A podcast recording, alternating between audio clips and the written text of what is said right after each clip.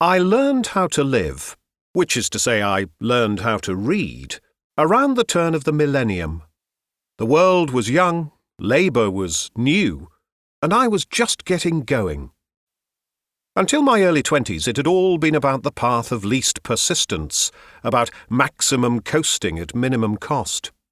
Contemporaries with career paths into law and finance, into the industries of the educated, baffled me. Not because I disapproved of their choices, but because I could not muster their motivation. Concentration was beyond me, an arena of ambition that I had yet even to imagine, let alone enter. Like characters in a play by Samuel Beckett, drift and drag, wallow and wander. My defining verbs were not so much doing words as stalling words, modes of waiting in a mud of stasis. Nothing much was happening repeatedly. When would life begin, in earnest? The answer, it turned out, was when I started reading in earnest. Sometime in the late 1990s, I had an epiphany Words are what give us meaning. The trick, I began to realize, was to take this literally. I'd studied languages, I'd learned the rules, I knew the semantics of sense and signification. But I hadn't twigged that meaning is also meaning, that language used artfully points to purpose. Not just that of others, but also, it now hit me, my own.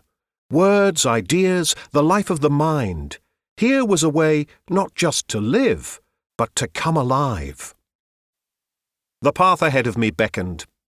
Language, I was starting to see, does not just help us communicate and cogitate, it opens up unparalleled worlds of history and culture, parallel worlds of insight and understanding. A book is un livre, is ein Buch, is un libro. They are all the same, but they are all different, variously imagined in various cultures. In the interstices between them, in the ways in which words are used not just to connect, but to create, direction dawned.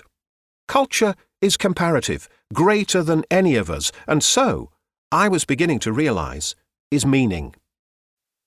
It was as though I'd put on headphones with simultaneous translation, interpreting the world into perfect clarity. Suddenly, I understood the world and my modest place in it. I had found my voice. All I have is a voice, writes W. H. Auden. In the end, that is all any of us has, the tiniest of tremors in a universe of indifference. But we can train it like a singer, we can tune it like a writer, we can tutor it like a reader. Used well, our voice can echo in millions of heads.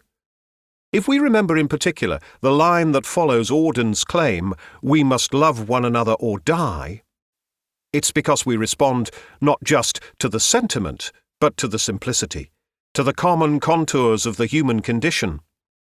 Auden himself found the line glib, infected with an incurable dishonesty. Despite his misgivings, his voice has moved millions of readers as though sheer strength of feeling could forestall the inevitability of death.